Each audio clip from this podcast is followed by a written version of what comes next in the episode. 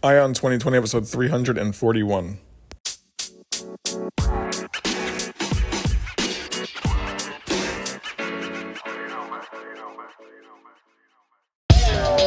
When somebody's the president of the United States, the authority is total. The authority is total. The authority is total. But we have to pass the bill so that you can uh, find out what is in it. Find out what is in it. In an empire lies, the truth is treason. The truth is treason. We must guard against the acquisition of unwarranted influence, whether sought or unsought, by the military industrial complex. By the military industrial complex. What's up, y'all? Ray Eaton here, your host of Eye on 2020. Appreciate you joining me looking at the week that we have, the weekend that we had, actually. Uh, it's Monday, and if any of you guys have been paying attention to the news at all for the last couple days, you know that Joe Biden ended up getting the nom- or getting uh, elected to be the next president of the United States. He is now the president elect. Uh, of course, the Trump administration is sort of saying, you know what, that's not happening, blah, blah, blah. We're still going to fight this thing in court. But if you look at the numbers, if you just look at the raw data overall, Biden won Georgia, Biden won Pennsylvania, Biden won Arizona, Biden wins Nevada, right? Biden wins Michigan, Biden wins Wisconsin. All the places that Trump is trying to fight it, Biden ended up winning. The only place that's really close, to be honest with you, is Georgia, where it's by like 10,000 votes or something. It's very small, slim margin in Georgia. But if they do a recount, they're not going to find a lot. I mean, Georgia is a Republican state, and has a Republican governor. If you think that there's a bunch of election fraud going on there, it's probably not happening. There's from my understanding, if I was just looking at it, like there's a lot of accountability issues that they have in order to make sure that there is a direct chain from every single ballot to the final count and so forth. And they're sealed envelopes, there's sealed boxes that can't be unsealed until they get to the next place. So no one's going to be taking ballots out, putting ballots in, and all that stuff. All the things that you hear on the news, or not on the news, sorry, here on the, I guess, the right wing media outlets that you hear people saying, "Oh, well, we couldn't observe it, we couldn't do this, we couldn't do that, we couldn't uh, look at the ballots, we weren't able to go in there." Like, there's a lot of security measures that they have in place, and maybe not in Pennsylvania. I don't know. That's where you're hearing about all the craziness. But Biden did not need Pennsylvania to win. He needed Georgia to win. He needed Nevada to win. He needed Michigan, Wisconsin, and a few others, but he didn't necessarily need Pennsylvania to win, but he's still up pretty significantly in Pennsylvania right now, too. I think it's by like 40 or 50,000 votes. And 99% of those votes are counted. So there's not really a chance that you're going to find that many new votes if you do these recounts and stuff. And um, yeah, so Biden's the clear winner. And I mean, if you hate it, you hate it. If you don't, that's fine. We're going to have a group of people now thinking about it. I mean, I've been thinking about it all weekend. You're going to have a group of people now who are going to be on the not my president bandwagon that the that the that the anti-Trumpers have been on for the last 4 years. You're going to be sitting there looking at a bunch of people who um, are anti-Bideners, I guess is what you might call them. I'm not sure how you, what, what they're going to refer refer to them as, but there are going to be people that are like that. So that's just the, that's just the way it is. And who would have thought, though, back in February, right before Super Tuesday? No, I think Super Tuesday was in March, but at that time, Biden loses Iowa by like, he came in like fifth.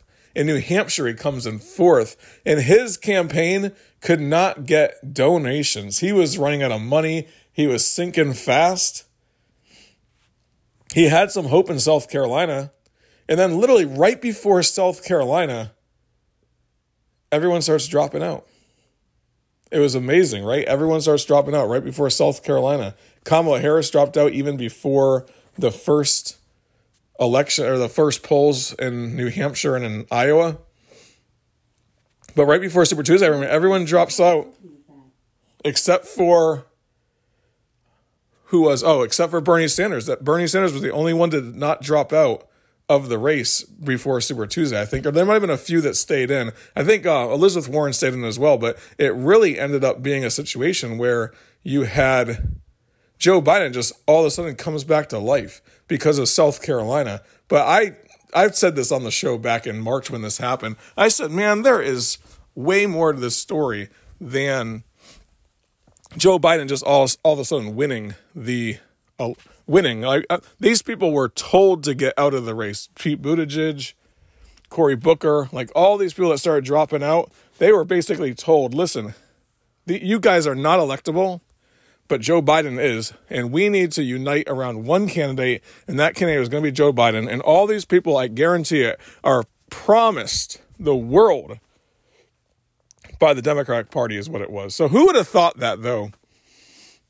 I would have never thought it back in March. I mean, I, I assumed that Joe Biden would win because he was perceived to be the person who is the most electable against Donald Trump.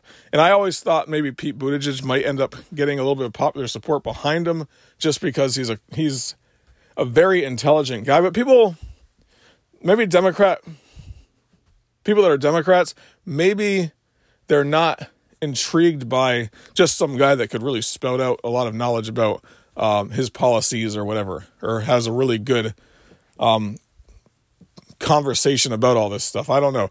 Um, Cory Booker, very confident, tall gentleman, you know, and uh, he's a black guy, so maybe I was thinking to myself that you know, with the way that the Democrats are, maybe they would get behind him. But they already had there's already been a black president, so that wasn't it. But they did go with the old white guy, which is weird. But he was the most electable, and that's what they were looking at. Who is going to be the most electable person to go against Donald Trump? And Joe Biden ends up winning. It really did surprise me uh, that he became the nominee, but does not surprise me that he won. I was assuming all along that Joe Biden would probably win this election just because of the way that COVID, the things that happened with COVID, the economy's been in the gutter since about March or April. Um, Donald Trump is not, I mean, the, the news media has just beat him up left and right. But I always thought myself, there is that silent voter, there is that silent group of people out there who will come out and vote for Donald Trump. So I said it's still in the area, air, and it still was in the air. Like all the polls were showing five, six, seven percent in the polls for Donald or for Joe Biden, who was going to win by that much of a margin nationwide. He only won by like one or two percent. I think it was like 50 point something percent went for Joe Biden, like 48% went for Donald Trump. So it wasn't that huge of a win for Joe Biden overall on the popular vote. Not really that big. And uh, more people voted for Joe Biden than in the history of any other presidential election. So this election got way more than the normal 120 to 5 to 135,000 people that got out there and voted. It got 72 maybe 70 no 75 million people voted for Joe Biden. 71, maybe 72 million people voted for Donald Trump. So you almost had 150,000 people vote, like 20 or 150 million people vote, like 20 million more than normal, I guess that would be. That's a lot of people that got out there and voted. And uh, it just shows the excitement around the race. It shows the hate for Donald Trump, but it also shows the passion for Donald Trump because he was able to get out way more people to vote for him than voted for him four years ago, which is interesting, right? Like 10 million more people voted for Donald Trump this year than voted for him in 2016. And for Biden, similar. You know, 10 million people, more people voted for him than voted for Hillary in 2016. Now, Hillary won the popular vote in 2016. So, uh, but yeah, those that's that's an interesting caveat, right? Because I was thinking about it, and people were literally voting against Donald Trump. So there was a lot of passion against Donald Trump. They were not people that were voting for Joe Biden per se. That is not the way that I feel about that candidacy, right? They just, these people just generally did not like Donald Trump. They thought to themselves, I'm going to vote, so I'm going to vote for the lesser of two evils. Uh, I'm going to go for Joe Biden. And then on the other hand, Donald Trump, I think that there was a lot of people that voted against Joe Biden, but Donald Trump does have a like a flurry of people around him. Like he had excitement in his campaign that Joe Biden never had. He had people that were doing these, you know, boat parades. Like there was a lot going on over the summer for Donald Trump. So, you know, those people really did get excited about his campaign. And uh, but he lost. But he lost. And I'm not going to be the one that's going to sit there and spread any type of propaganda or lies or anything like that or any type of uh, idea that says that Trump has a chance because I don't think that he has a chance to make this stuff up or make up the make up the uh, the election. Like if things don't go his way in Pennsylvania, well, I don't think he needed Pennsylvania to win anyway. If things don't go his way in Arizona, you know, well, it goes his way in Pennsylvania. Like there would be a lot of things that would have to happen in order for Trump to win. And most likely that's not going to happen. So the best thing that Donald Trump could do at this point is just concede and bow out. But he is going to take it to the courts. He's already said it. Rudy Giuliani is talking about 600,000 votes that are invalid or whatever. And a lot of the Trump supporters really believe all that. So they're sitting there doing rallies to stop the vote or stop the vote counts and all that stuff. If you really think about it, and this is what I was thinking over the weekend, is that this is really going to show to the American people, not the 33% that are like die-hard Trump supporters, you know, because those people are going to support him no matter what he says.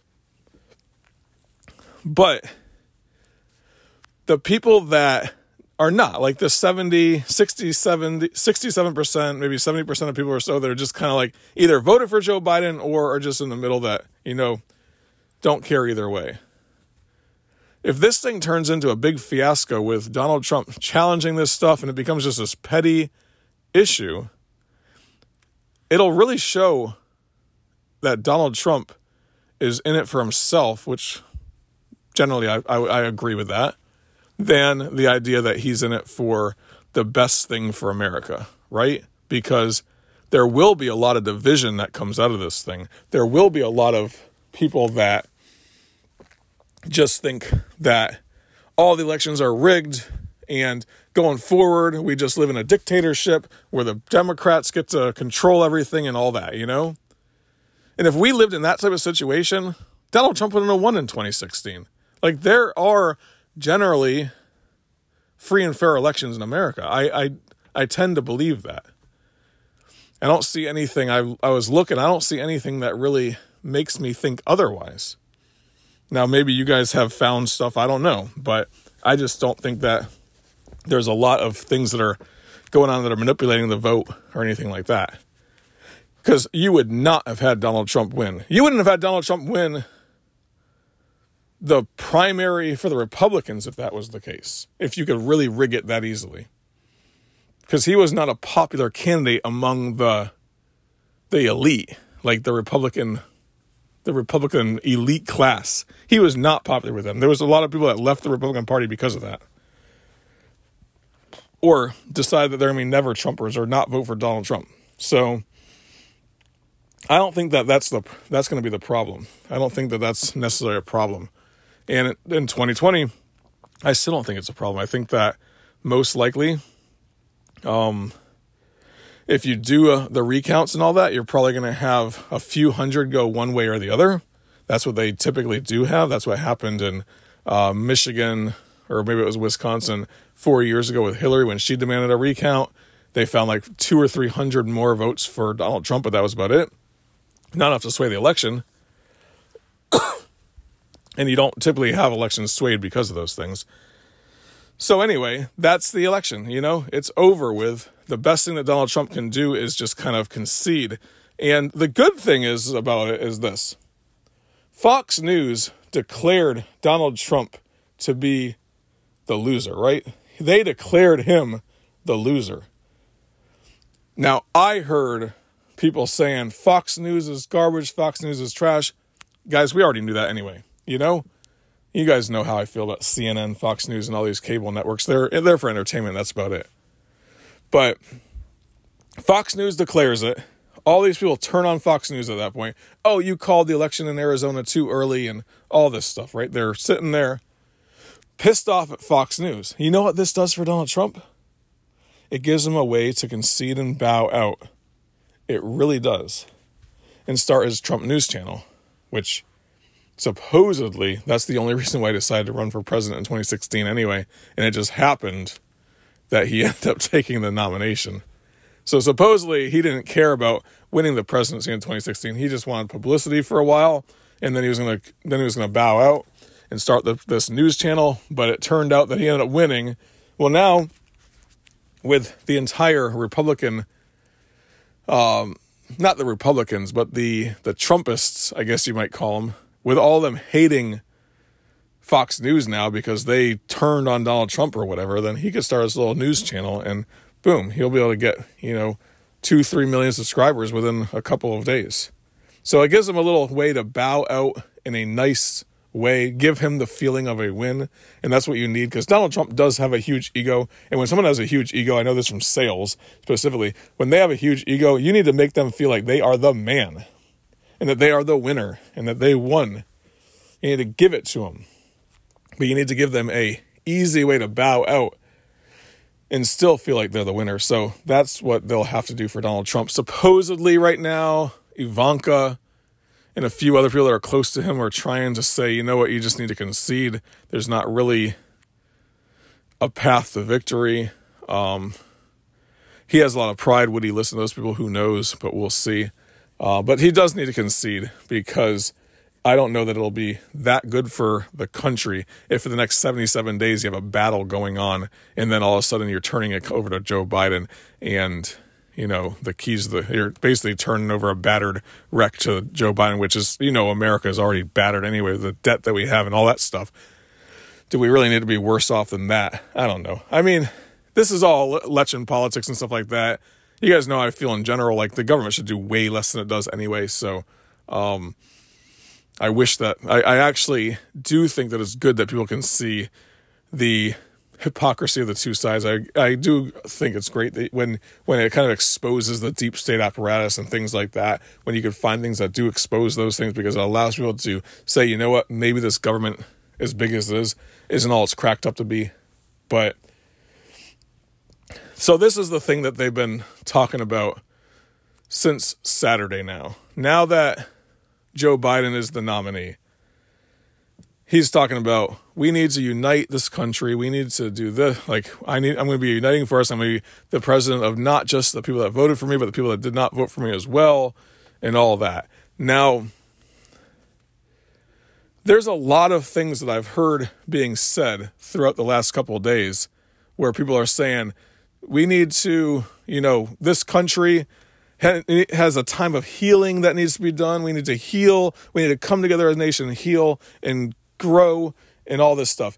And we need to end this national nightmare that we've had for the last four years. Those are words that I've heard Joe Biden say, Kamala Harris say, different people saying that there's there's this healing that needs to happen. There's been a national nightmare for four years and all that. Those are not uniting words at all. And the reason why I say that is because 71 million people voted for Donald Trump. 71 million people. Those are not people that feel like there's been a national nightmare for the last four years. They're not. Those are people that don't feel like there's a time of healing that we need. Actually, though a lot of those people probably feel like the national nightmare is upon us, that it's coming, that the future is a national nightmare because they're fearful of a Biden administration. They're fearful of the Democrats having full control of the House, the Senate, and the and the uh, executive branch all at one time. They really are. They think that the night, national nightmare is coming, and they feel like there's been that maybe they feel like there has been division, but they feel like it's been caused not by the Trump administration, but by the Democrats, by the left wing media, by the people who are like the Antifa types, by the BLM protesters. They feel like that division comes from there, not from their guy. They feel like their guy is a defender of that. So Joe Biden clearly does not understand the mentality of somebody who does not agree with him. And that is not a uniting factor at all. Now, me personally, I would just say, listen, I won the election.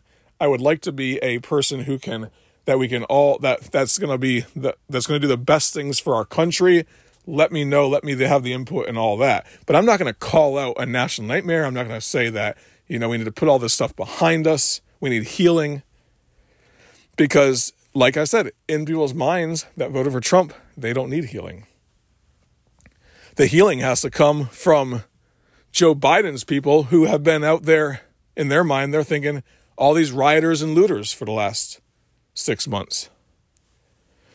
They don't like the idea of identity identity politics. They don't like the idea of a lot of the things that are espoused on the left. They think that, I mean, there are people. If you're a pro-life person, you think that abortion is murder, and these people don't understand that.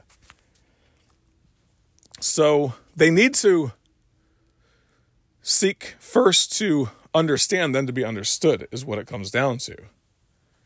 They need to realize that. But the thing is, is as much as he preaches unity and all this stuff, and I hear everyone saying it now. Like I have people all through my Facebook feed and all through my Twitter feed and all this stuff. And all they're talking about is, oh, yes, it's so great that Joe Biden is the president we need to unite around him and all this stuff. And these are the people that would not unite around the Trump people's guy. They were the ones that were saying, not my president. I'm not going to unite around him. And now they're asking you to unite behind their guy. And that's hypocritical as well. And that gets down to the fact that we have a two party system, and that is it. That is it that we have in America you have the choice between one guy or the other. Unite behind your guy and hate the other guy. That's the preach, that's the message that they preach. That's what gets people out to the polls and so forth. And as long as we have a system like that, as long as it's profitable to preach division, division's going to be there. And that's what the two party system, system demands. I mean, is Joe Biden going to get up there and be a uniter? No. The first thing he's going to do is institute a institute all the policies of the Obama administration that Donald Trump signed away as an executive order. For example, the individual mandate on Obamacare. And he's going to start strengthening Obamacare even more and doing what these people say or that he wants to do to get Obamacare back to being what it was and even better in his mind. But the people that don't like Obamacare, the people that support Trump, they don't think that's a good idea. So that's not a uniting thing. Oh, just trust me. It'll be better for you. Trust me. I know what you need. That's what that's what Joe Biden's essentially saying. That's what any politician is essentially saying.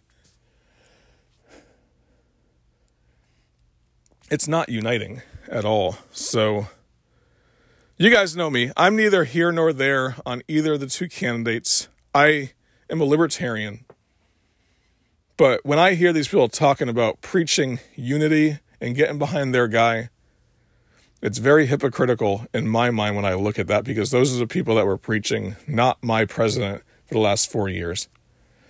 Those are the people that were trying to get Trump out of office for the last four years. They didn't get behind that president. So why should anybody expect the Trump supporter to get behind their president at that point? Oh well i won. No you yeah you won. But you won by a very slim margin too. Like that is not a national mandate to get whatever you want done.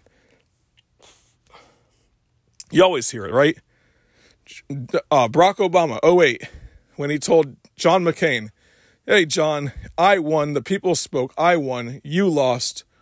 We're gonna get we're gonna do what i want to do. Right? They always talk about a mandate. I have a mandate from the people to get what i want done Barack Obama did it, 2008, 2012, 2016, Donald Trump did it. He says there's a mandate from the people. I'm going to get what I want done. And now Joe Biden's going to do the same thing. There's a mandate from the people. I'm going to get what I want done. There's not a mandate when you barely win. Donald Trump didn't have a mandate. 50% of the people were against him. Obama didn't have a mandate. 50% of the people were against him. But in this world that we live in, in this world where they say 51% get to tell the other 49% what to do, then yeah, you can take that as a mandate. That's called rule by the majority, right? That's basically called, you know, that's basically telling the other people that don't agree with you, hey, listen, we have the numbers. You have to do what we want you to do. Luckily, we do have some rights that are protected under the law the right to bear arms, the right to freedom of speech, the right to religion, press, so forth. They try to infringe upon those constantly. Hopefully, we can continue to protect those. And that's what we need to do. Anyway, guys, I'm going to go ahead and leave you at that, at that. Okay, I appreciate you joining me for another look at this 2020 election cycle that we've been in. Uh, I appreciate those that continue to listen and share the show with your friends as well. Um, hopefully, we will know even more clear, you know, in a couple of days what's going on. I'll come back on Thursday though. But in the meantime, if you want to check me out on Facebook, you could do that. Go to Eye on the Empire. Just type in at Eye on the Empire. You'll find me there as well as on Twitter. EyeOnTheEmpire.com is the website. If you want to give me a five star rating or review, you can do that through Apple iTunes or Apple Podcasts. That would be phenomenal. And then the best thing you can do though is to come on back on Thursday so you can have clear vision for 2020.